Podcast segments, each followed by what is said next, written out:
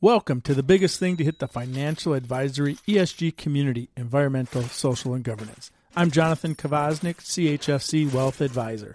With over 25 years advisory experience, I've been advising clients so they can make a positive global impact.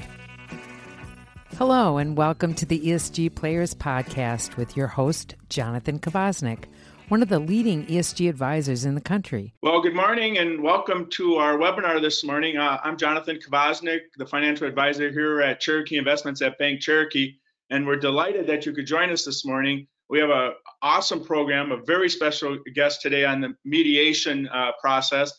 And as you notice from the title, there's a lot of conflict uh, that can potentially happen in people's businesses between business owners.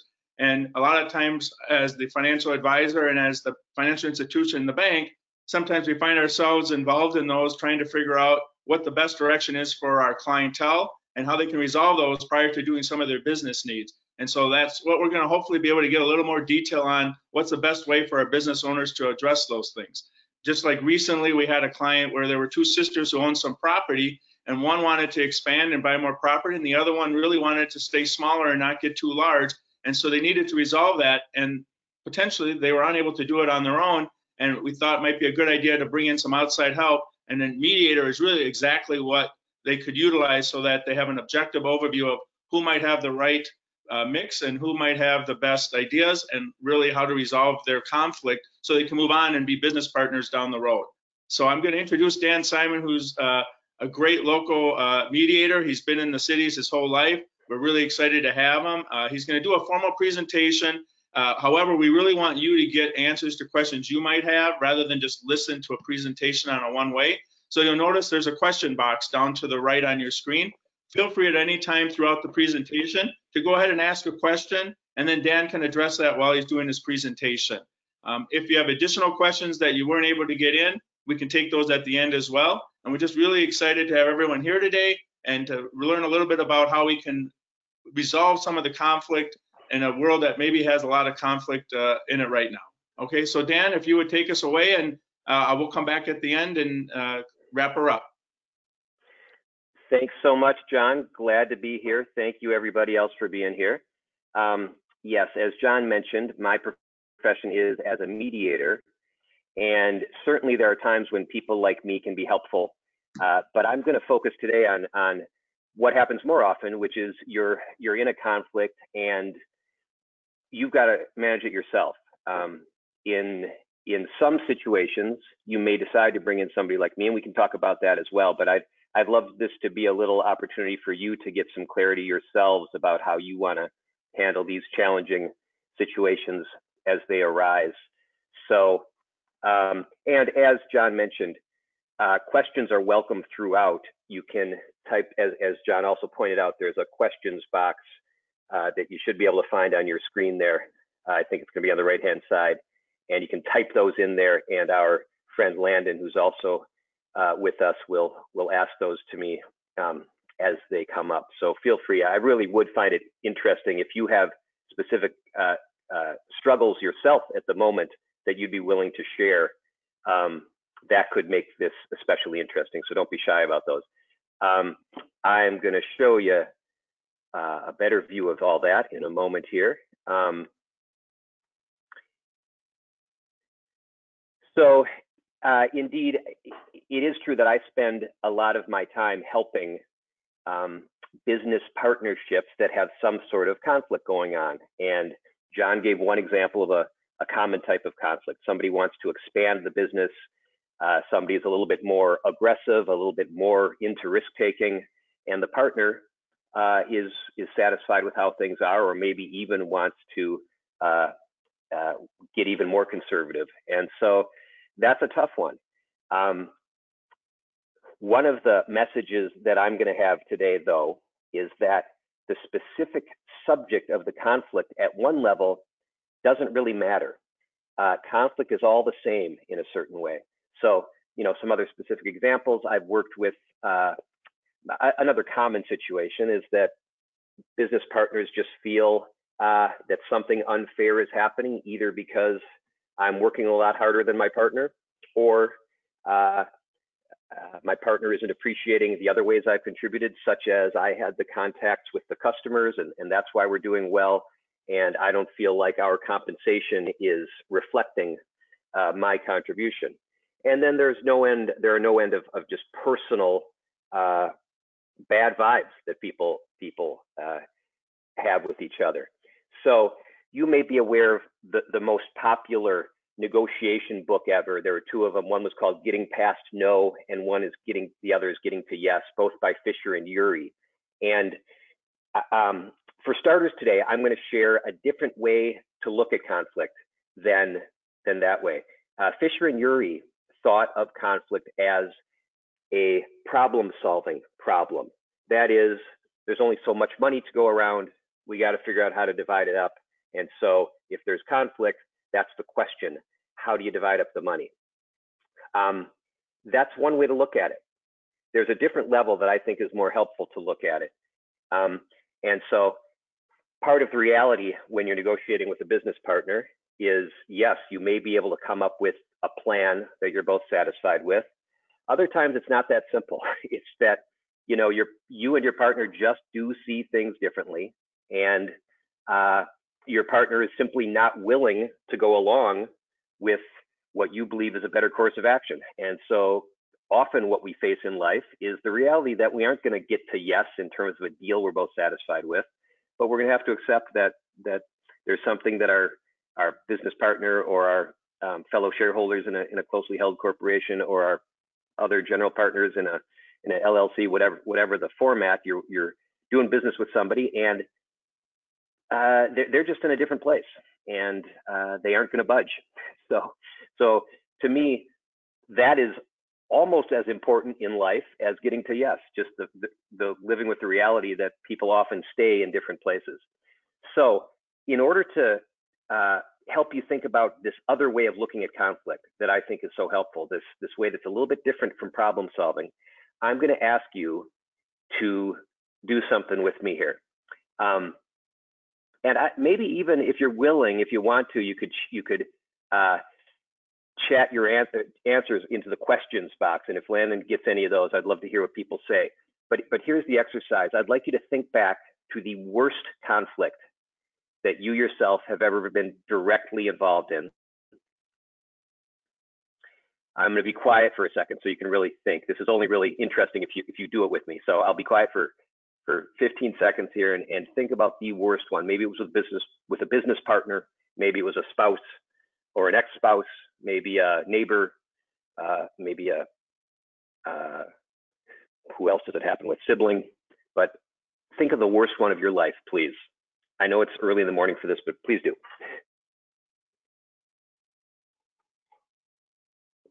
Once you've got one picked out, if you could think back to the worst moment of that conflict.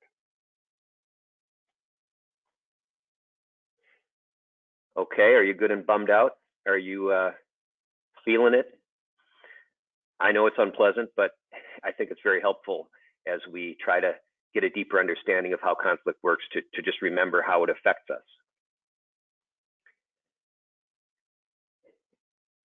The next question is what was so bad about that worst moment? Why did it come to mind?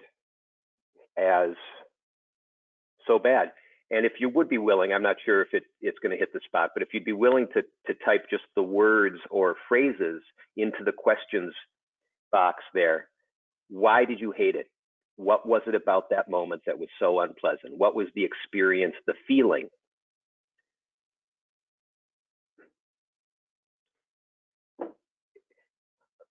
Landon, if something comes in, I'd love to hear it, but I'll assume I'll assume not otherwise. Um, the truth is, the answers are pretty consistent about what people say about what was so bad about that worst moment. About Dan, we do moment. have one that came in. Oh, great! What you get? Uh, the person said I was not going to get my way. well said. Okay, not going to get my way. Frustrating, right? I mean, you you you knew what you wanted, and it wasn't going to happen. Uh, living with no is what you somehow had to do there. Um, and that that sense, that's part of what's universal about what people hate about conflict. The fact that you can't get what you want and you don't know how to get it. You're, in that sense, stuck. You are powerless to get this thing that you clearly want. So here on the left-hand side are, are the things that I would say are consistent with what, what that participant shared. Not getting your way, you're powerless to get your way. Things are out of control. You can't, you can't control this other person. You can't control the situation in the way you would like. Um, you feel stuck there. You feel hopeless about it. Uh, it's just the reality that in that moment, there seems to be nothing you can do to improve the situation. You know, in the worst moments, you feel like if I say something, if I say something uh, assertive, the person will just lash back out at me. If I don't say anything, then I'll stay stuck. No good choices. Um, that that's that's half of it. That's so frustrating for people. The other half is on the right hand side there, and it has to do with the fact that you're dealing with another human being who is behaving in a way that you find unacceptable or unbelievable or surprising. Um, they're behaving in a way that you just don't expect to be treated by people, especially somebody who was your spouse or your friend or your partner or your sibling. You feel betrayed, shocked by their behavior. You notice that this other person is a lot of bad things stubborn, selfish, irrational are common. Um, there's really no end to the words that you might use to apply to this person at these worst moments. Um, you know, the harshest words we have come up at this moment about this other person. Uh, that is part of what we don't like.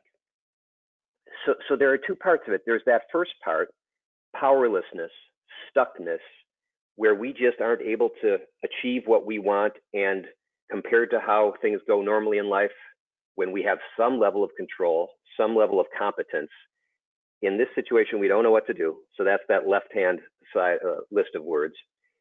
And at the same time, part of what's so frustrating, unpleasant, unacceptable about it is the behavior of this other person. We don't get it. We don't know how anybody can be like that. The best we can do when we think about that other person is come up with some harsh words. They're a blank, they're a blank, they're a, there's something else. There are, uh, there's something wrong with them that's there's the worst moment. so you'll notice that this list doesn't tend to include details about, well, I wasn't getting enough money, or um, I didn't I didn't get to expand my business. Of course, that's part of the story. And not getting your way was there was a specific thing that you weren't getting your way about. So that's part of the story. But there is this more universal kind of set of feelings, experiences that happen regardless of the context. So incidentally, you know, I help business partners who are in conflict with each other. I also help people get divorced in a collaborative way. I also help um, uh, landlord tenant disputes. I'm working with a nonprofit board right now that has conflict among them. Um, I work on any kind of lawsuit. Not saying that to brag, although you should know that I'm available, but uh, I'm saying that it doesn't matter what the subject is. This experience, these experiences that you see right in front of you are universal. It doesn't matter if it's a huge corporation versus another huge corporation. There are some human beings who are having this experience there. It doesn't matter if it's a plaintiff. I, I do some personal injury work. Somebody who slipped and fell and, and damaged their ankle feels powerless when dealing with the insurance company. Uh, and they can't believe how cold the insurance company is. The insurance company feels like uh, they're being extorted by this plaintiff's lawyer, um, and they have to respond to this that they might think is bogus and is just just an extortion situation. They're stuck. They have to deal with it. They've been sued. They feel, you know, this isn't a person they knew very well, but still, they can't believe the the kind of, you know, lack of ethics on part of the plaintiff's lawyer or the victim victiminess of the plaintiff. These aspects are universal. Um, I kind of, uh, I'll, this is what I've been elaborating on. I'm a little behind on my slides here. So there's that, that weakness side of it, that sense that we ourselves are not in a position to take charge, have control, get our way, get what we want. We're stuck. The bottom one there is another one that's very common. It's that normally we feel like competent people. Thank goodness, most of the time we feel basically like we have some ability to manage life. Uh, here we're feeling like overwhelmed by it, like we don't know what to do about it. It's bothering us. Um, what's more, we normally walk around feeling like decent people, all of us. We feel like we're pretty kind, thoughtful, generous. Uh, that's certainly what we strive to be. Now we're experiencing this conflict where probably this other person is seeing us as irrational, selfish, uh, a lot of bad words. That's confusing because we don't see ourselves that way. They think there's something wrong with us. Wow, is there something wrong with me? Am I being a jerk? This is confusing. So that's where we see it, say at the top there, a destabilized sense of self. Uh, I thought I was a good guy. They don't think I'm a good guy. This is confusing. Am I a good guy? I don't want to be a good guy right now to that guy. How can I in this situation? Destabilized sense of self. Who am I? My my identity is questioned in these worst moments. Um, at the same time, that other half of it that I mentioned has to do with how we are perceiving and interacting with the other person. Uh, if it's somebody that you've been connected to, like a long-term business partner, you thought you could trust this guy or this woman. Uh, apparently, you can't. You've discovered. Um, boy, I thought I used to think this was a decent person. Boy, they don't seem decent right now. They're horrible, actually. Boy, but they're her her husband still likes her. He thinks she's okay. Is she okay? I don't think so. I'm confused about who she is. Destabilized sense of other. So it affects our both our identity and our sense of who we're dealing with. So it's a big deal. I mean, this is another way of simplifying all of this that I'm saying is conflict is a big deal and it affects us personally. It affects how we relate. it, it is affecting us where we relate to other people it often goes beyond, again, just what that subject matter is, what the problem solving question is. Um, I do a little illustration when I'm teaching one of my mediation courses where I where where I grab somebody's beverage in uh, among my participants and I and I start drinking it. They're shocked and they say, "Hey, what are you doing?" And I say, "What what what, what do you mean? What am I doing? What are you doing? I'm thirsty." And we have a little escalated conflict. I, I they're in on it. Um, but then we talk about how, from a problem solving standpoint, if you tried to get in there and help us, you might say, okay, uh, Dan, you're thirsty. Participant, you're thirsty. Can we get you some more water? Dan, can we maybe get you some coffee? Will that help? Or do you want to share this drink? Or, and that's beside the point. The interesting part is the interaction between me and the person. We got bad vibes going. We got uh, a sense that we've been victimized and a sense, um, you know, that the other person is hard to deal with. It's about the interaction. So that's the interesting part to me, this interactional part. And that's the part that if you can get to a better place with it, the problem can be solved much more, much more simply. So just to further elaborate on this kind of worst case scenario, that sense of weakness that I have that I that's another word we use to describe that I don't know what to do. I'm stuck. I'm not getting my way. What am I supposed to do? I'm powerless. And we also call the fact that I'm not able to relate to the other person. It's a little hard for us to cop to this, but it's totally understandable that when we're in conflict, we are also self absorbed. I, I don't get it. I can't understand them. Normally, I'm an empathic, kind, understanding, non judgmental person, actually. All I know now is that they're a big jerk and I don't get it. I don't get why they're acting that way. They must be nuts. They must be incredibly selfish. Maybe they are a sociopath. I don't get it. And I hate that. This creates a vicious circle for me. I'm, I'm sitting there noticing that I'm not in control and that the other person's difficult. As I'm sitting there thinking of them as a problem, um, I, that makes me feel even weaker. When I'm feeling even weaker, I'm feeling even more like they're a problem. I get in this vicious circle all by myself. You add to the fact that they're interacting with me and noticing that I think they're a jerk. That tends to make them defensive and feel threatened and stuck. And so they too start to not be able to relate to me. And we get in this vicious cycle. Um, you know, to me, this is kind of what happens in the worst case scenarios. Uh, when wars happen, I mean, these are generalizations, but but when things escalate to violence, uh, it generally includes people feeling like, hey, they started it. we're the victims. And yes, when we shoot some missiles over there, we're going to kill kill some children, and we love children normally, but we don't know what to do. We can't think about that right now. We're protecting ourselves. The worst, most destructive things that people do, you know, in the biggest scale, happen with wars. Uh, they happen with our loved ones occasionally on a smaller scale. The situation that I see uh, that people sometimes seek my help with are when they are litigating, paying lawyers incredible amounts, um, paying lawyers more than uh, they would have to pay the other side to settle it. And they feel that look, that's the right thing to do. They'd rather pay their lawyers than pay the other person a dime because they felt disrespected by that person. I'm calling that a bad choice, just in the sense that it ends up costing more than than it would otherwise. But it doesn't feel like a bad choice when you're doing it. You feel like I'm standing up for what's right. I'm not going to be victimized. I'm not going to let other people be victimized. I'm happy to pay my lawyers a bunch of money to stand up and fight. At another level from outside, that looks like a bad choice. If it really is about the money, uh, they aren't making a good choice about the money. You know, I, I, unfortunately see people litigate over divorces, and I've seen people spend a million dollars each, uh, and neither, when they've spent that much money on the fight, I promise pretty much neither of them is going to be happy with the outcome. There's just no way that the the outcome is worth that fight. And yet, this is what happens when people are in this this destructive cycle.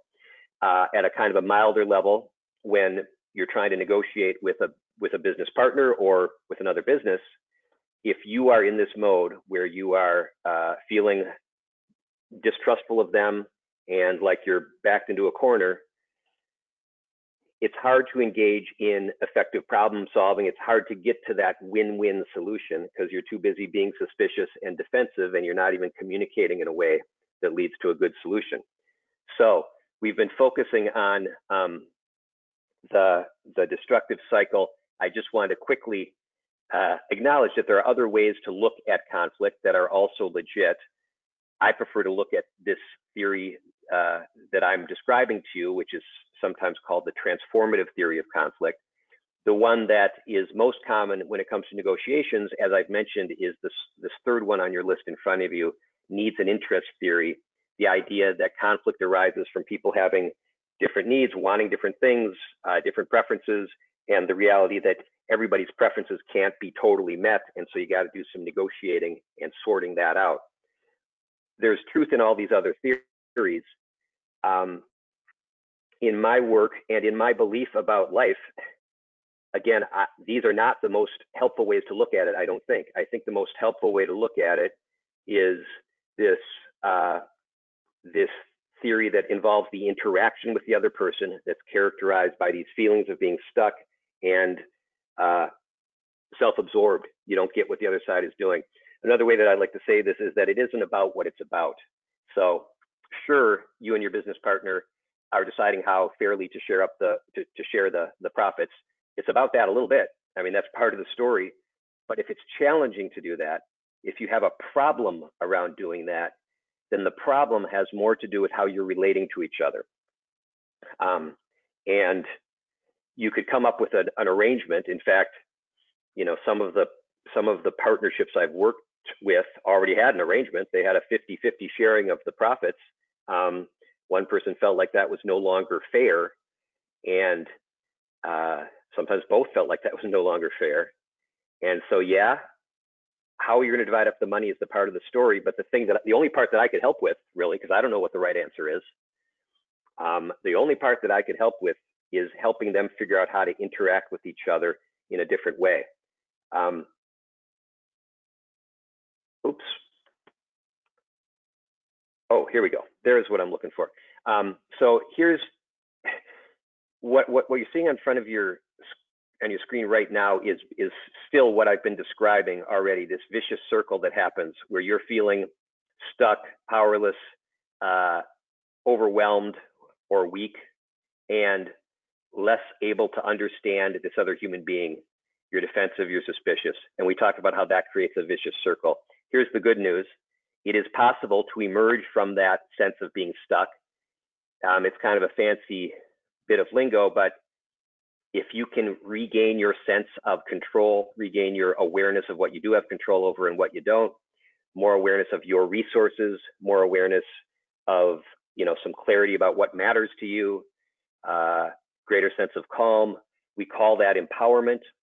Also, when you do feel calmer and less like you're being victimized, it naturally brings with it this uh, ability to relate to, understand, accept, uh, empathize with the other person. So I haven't described how this happens yet, but it, obviously it can happen. And perhaps in that conflict that you thought about when I first asked you to think about the worst conflict you've been involved in, maybe you're aware that that did somehow improve, that somehow you got to a better place. Sometimes it's just time passed. Sometimes it's that you had a good conversation. Sometimes maybe you had a mediator. That's occasionally it. Other times uh, you just, um, you know, did some self reflection, praying, meditating, whatever you do, and you realize, okay, okay, this isn't the end of the world. I can figure this out. I can make a suggestion. I can talk to the person. Um, you did so in a way that was less accusatory and suspicious and hostile. That softened them up. And you got into this virtuous circle where you felt stronger, calmer, more confident. You interacted with them in a way that was less threatening to them. Uh, uh, you you were able to pay attention to them and say, okay, I'm sorry. What what were you saying? You're able to finally kind of focus in on what they're saying, be a little bit more open to it.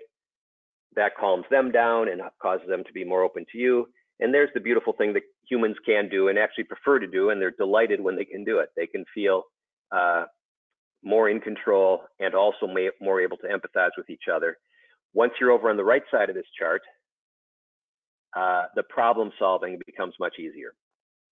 So the question becomes, let's say you're in one of these conflicts, what is the path toward getting to that right-hand side of the picture? And I'm having some little glitch that's making my, oh, there's my next slide. So that becomes the question, how do you get to that right side of the chart there? How do you get stronger and more responsive? Um, well, here's my here's my four step plan. Here's steps one and two.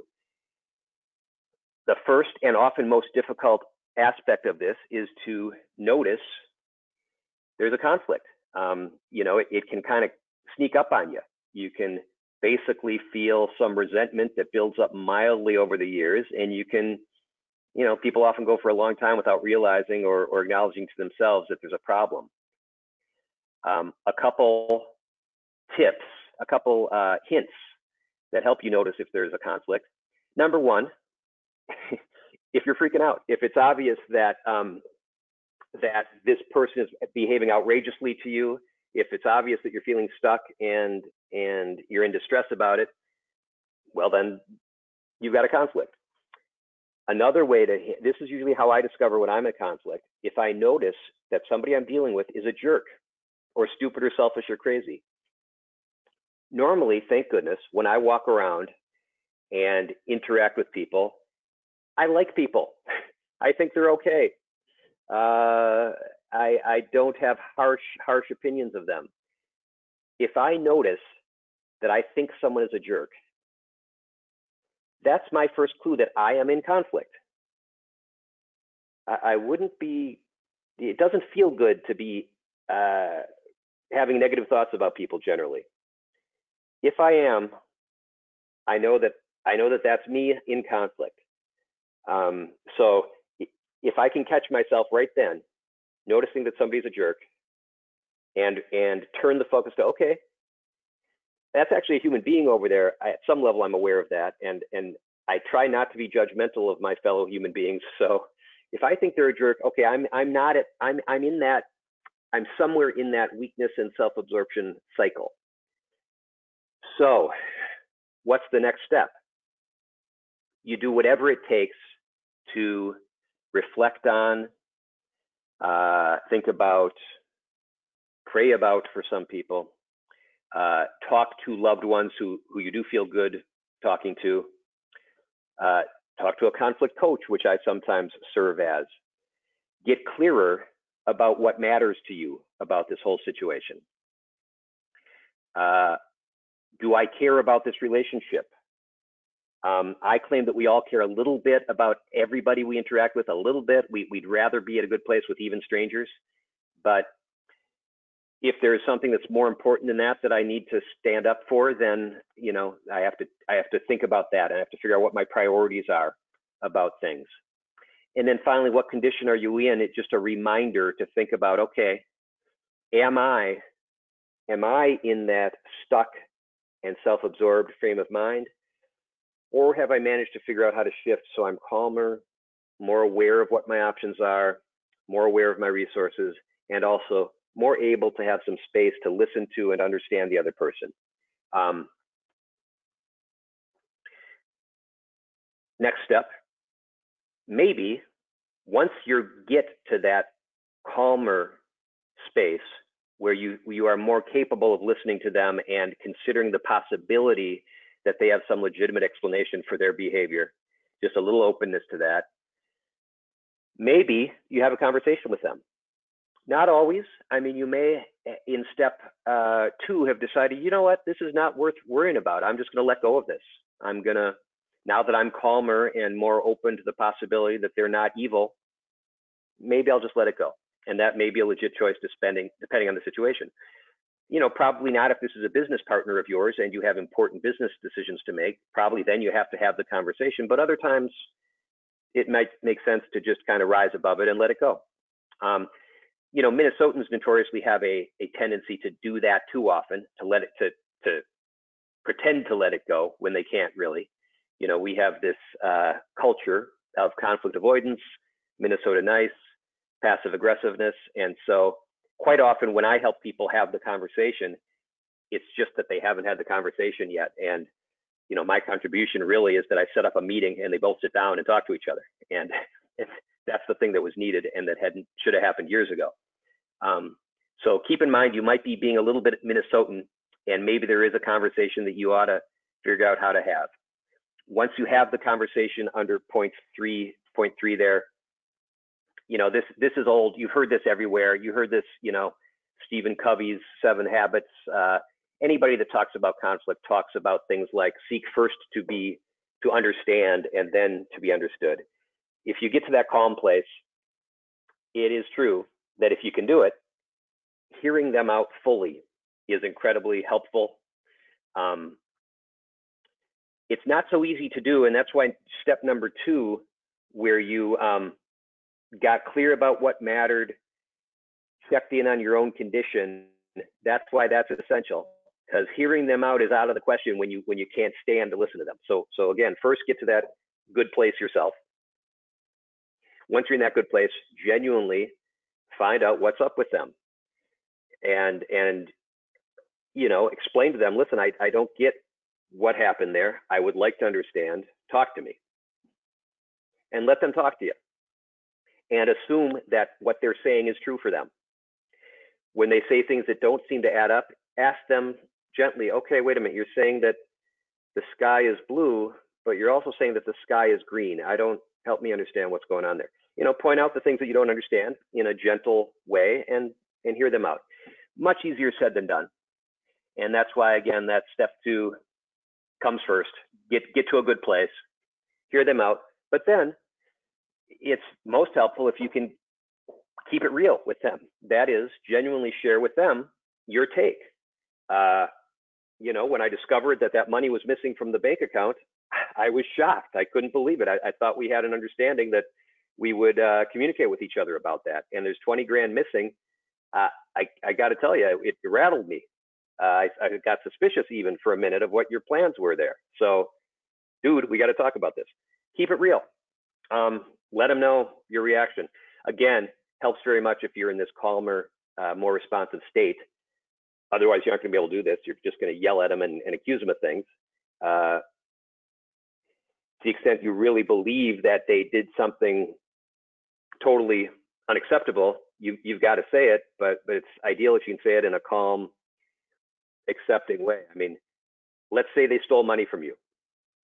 It is possible to communicate about that in a calm way. So here's what happened. That money was missing. You didn't tell me about it. Now I know that you took the money. Um, that's not okay. that's not acceptable. I, I think probably we have to end this partnership and, and probably you have to pay me back. But is there something I'm not understanding? you know, keep it real, but but do it in that calm, clear way um, that's not full of extra harshness. And that's that's where the good stuff happens in the conversation. If that seems too challenging, and here's where I am open to, uh, you know, getting a call from you all. If if the situation you're in um, feels like a conversation is necessary, but you can't imagine what I just said in step three. You can't imagine really hearing them out because they're so full of it. You can't, you know, they're gonna lie. Uh, you can't stand to hear their voice. Um, yeah, you'd like to keep it real with them, but keeping it real with them is going to be brutal. That's where you might decide, okay, uh, I could use some help having that conversation. Mostly, most often when people are in this destructive cycle, or quite often, they go straight to talking to a lawyer who will, God bless my fellow lawyers, I, I'm licensed as one myself, but the tools that traditional lawyers have tend to escalate the conflict. They tend to um, cause the other person to be more defensive than ever, uh, cause them to react in a way that makes you more outraged than you were before. And in some cases, it's it's what you need to do. In many cases, it does more harm than good. So having the direct conversation uh, with them and perhaps with the help of a pro is the thing to do if it gets that extreme. Um, there's my website if you want to hear more about what I do. Um, would love to hear any questions that have arisen in your minds about your own situations, ideally, or, or anything else.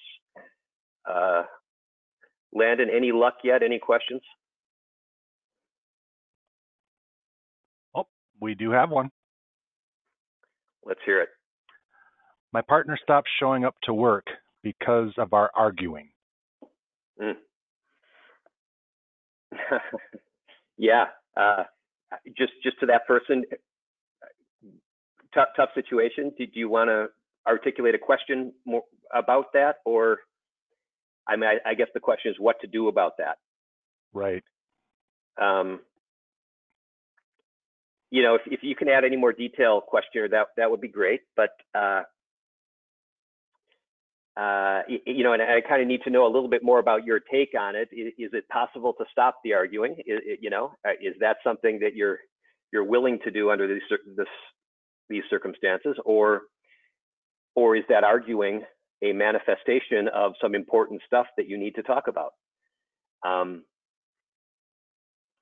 uh, I, I gather that you find it unacceptable to, that they aren't showing up to work, and so you know, again, it goes back to that, that first of all, figure out where you're at, make sure you're as calm and clear as you can be about it, and probably have the conversation. And I guess you know, they did elaborate here, Dan. Um, oh, good, they, good. They, I guess the question is, how do I calm them down at least enough to talk to them? Yeah, yeah. Well, point number one is there there's nothing that's foolproof. You can't necessarily calm calm another person down. So uh, I think it helps, in fact, to let go of, of having a certain outcome for them in mind. That is, you need to calm down. That's generally not helpful at calming people down. So not not that you were doing that, but but having the attitude that they need to behave differently now tends not to help people decide to behave differently. So again, I, I go back to this thing of first of all, do everything you can to make sure you're in the best possible place. Make sure you are uh, getting empathy from all your loved ones, doing your meditation, your yoga, your workout, uh, whatever you do. Take some deep breaths and then prepare to hear them out. I mean, clearly they're not happy about something and get to the place where you genuinely want to understand what's going on, my my partner, my fellow human being. Talk to me. I want to know what's under what what the story is, and don't argue with them about it. You know, you got to be in such a good frame of mind that you're ready to really hear what might be hard to hear. You know, sounds like they have some problems with you too, and they might be critical of you. So you got to be ready to say, okay, so you think I suck, you know? So you think I'm incompetent? Oh, okay. So you can't stand the sight of me? Wow. you know, hear them out and, and just be ready for it to be unpleasant, but you're in such a good place that you can hear it all and that's that's going to provide a lot of information about what's next is you know if it's extreme on one end, you might be needing to contemplate how to how to uh, break up the business. At another level, you might be just talking about how to uh, kind of repair your relationship so that you get along better. Um, so that's the first step, hear, hearing them out. And then it sounds like in this case, you're also finding it not okay that, things are this way, you, you know, and it sounds like you have something to say to that person about, I, you, I need you to come to work and, and do your share of the work, uh, or, you know, this, this is very unpleasant for me to have this kind of messed up relationship with you. We got to get to a better place. I want us to be friendly, at least. Um, so it's about hearing them out and getting clear yourself about what you want. You know, it's not. I, when I say that, it sounds kind of like a cliche and kind of simplistic, but I believe it is. It, you know, it's about paying attention to them and paying attention to yourself, and both both taking good care of them and good care of yourself are essential. So that's that's the pro that's the process, and at one level, this is kind of very simple, um, but it's not easy it's simple, but it's not easy. It's it's care of self and care of other. That's all it is. But when the other person is is seems to you to be treating you unfairly, takes a lot of deep breaths and a lot of uh, a lot of a lot of self care to be able to treat them compassionately. This is why I have work to do. You know, it's, it's is hard for people, and so uh, just just to touch on what I do when I'm mediating, you know, the benefit of having me present as you have that conversation is that there is one guy in the room who doesn't have his own needs other than to support both both people who are in conflict. And so when one person tells me my partner stopped showing up to work, they're lazy, they they won't even have the conversation with me. I'm listening. Okay, I see. So they won't show up at work. They're lazy and they won't have the conversation with you. Uh huh. Boom, that person's a little bit calmer now. And when the other person says, Well, I can't show up at work because you are so annoying and you're doing that thing that I hate. Okay, so that's why it's hard for you to show up to work because because she's doing that thing that's annoying. Uh huh. Boom, they calm down a little bit. Then they then people say the next thing to each other. Well, maybe I could stop doing that annoying thing. You know, it, it the conversation has to happen, and I never know where it'll go. But with a little bit of support for it, people are more able to hang in there and, and have the conversation. And so, again, first first question is, can I, can you have this conversation on your own, which you might be able to, and people often do, and mediators aren't necessary all the time. If that conversation seems like it's not going to go well, that's the next step. Call a mediator, such as myself. How are we doing, Landon? Right. Anybody else have any we, comments? We or? do have a little bit of elaboration on that situation too. Um, if both mm-hmm. parties agree to mediation, both parties want a solution. At what point does a mediator decide there is no solution and gets a lawyer involved? that decision belongs to the parties. Um, my attitude is that if people are willing to participate in the conversation, there's hope. Um, at some point, you know, either either a solution is reached or somebody says, yeah, nope, I'm not willing to talk about this anymore. And off they go. Um, so thankfully, from my standpoint, I don't have to decide. Um, the clients decide themselves. uh, if two people are willing, there is hope. You know, that's that's just all there is to it, as far as I'm concerned. If they are willing to sit down, then and and of course i never know how much of the solution is going to be them accommodating each other. I never know how much getting to yes is going to be possible and how much living with no is going to be necessary. Um, but that's where a, you know a good conversation as far as i know is the best way to figure that out. Uh, and so there actually would it's very rare that I, there come a point where i would recommend to start litigation I mean, that's uh, not that people shouldn't decide to do that sometimes, but I would never be the one to say, no, don't talk to each other anymore. Go, go sue them. Uh, it's not my place to make that decision for anybody.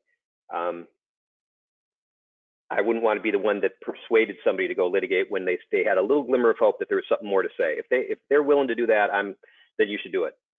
If you've given up on that completely and you can't stand it anymore and you think the lawyer can help get you to a better place, then that's then then you do that. But I never make that call. Anybody else, Landon?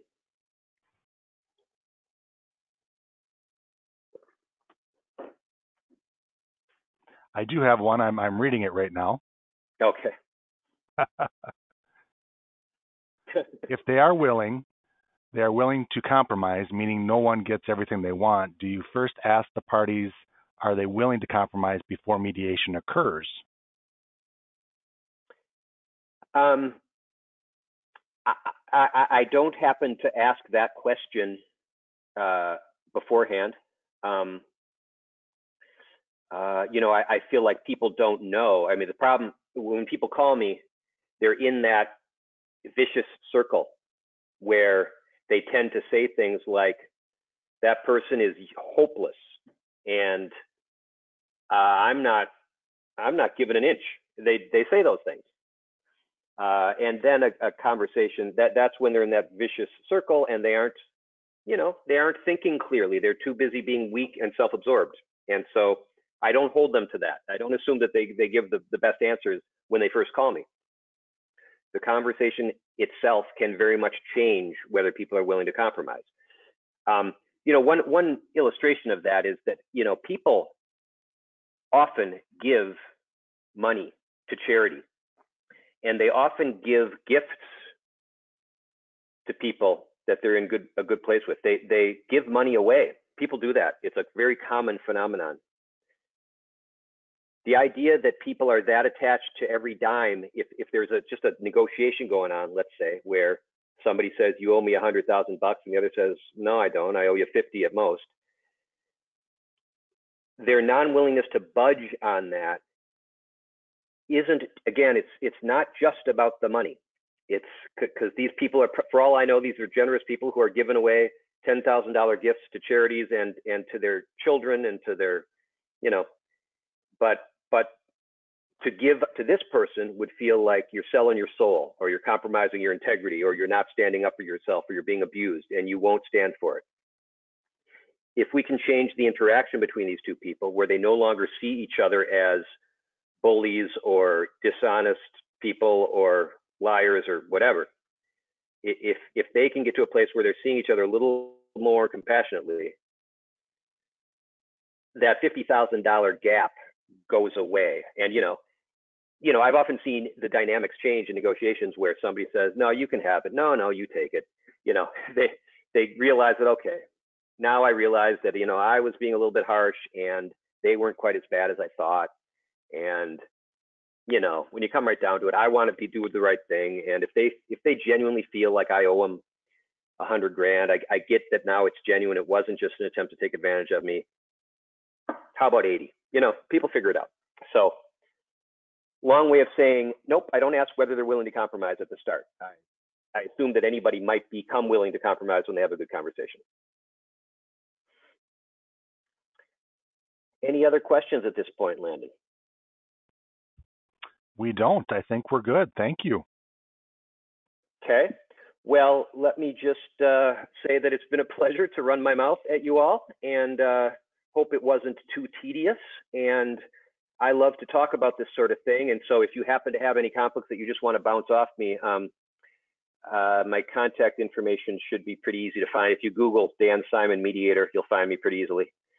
Um, so happy to chat about it. No, no obligation for a consultation ever. I love talking about this stuff. I, you know, this is really more of a calling for me. I, I, try to make a little bit of a living and charge a fee when I show up, but um, it's easy to get a lot of free chat out of me before you have to do that. So happy to talk to you. Excellent. John, thanks for having me, brother.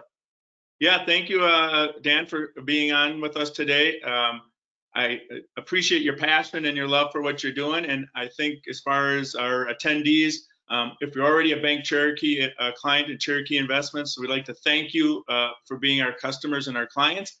Or if you're just attending, uh, wow. I mean, uh, I didn't think I was going to wake up this morning and learn what I learned and be able to go on with my day this way. but we'd love to bring you into our uh, family at Bank Cherokee and Cherokee Investments. And you can see uh, communications and transparency is what is really important. Uh, that's what I got out of today. And so we really believe in that. And uh, we'd love to have you either talk with us about financial services needs or your banking needs in the future. But again, I'd like to thank Dan. That was awesome. Uh, we'll have this on our website at bankcherokee.com. Uh, you'll be able to listen to it, replay it, and then you can contact either your banker or myself or Dan if you'd like more information on maybe situations where you just need some help in getting through the conflict. So thank you everyone for attending. This was awesome, and we look forward to uh, next month when we do another webinar. Thank you. If you have any questions, please contact Jonathan Kvasnik at jkvasnik, that's K V A S N I K, at securitiesamerica.com. ESG Players Podcast can be found on iTunes, SoundCloud, and many other platforms through the Backroom Stewdios. That's Backroom Stewdios, S T E W D I O S. Securities offered through Securities America Inc., member FINRA, SIPC. Jonathan B. Kvasnik, CHFC, registered representative, advisory services offered through Securities America Advisories Inc., Cherokee Investment Services, Bank Cherokee, and Securities America are separate companies, not FDIC insured. No bank guarantees, may lose value, not insured by any government agency, not bank deposits.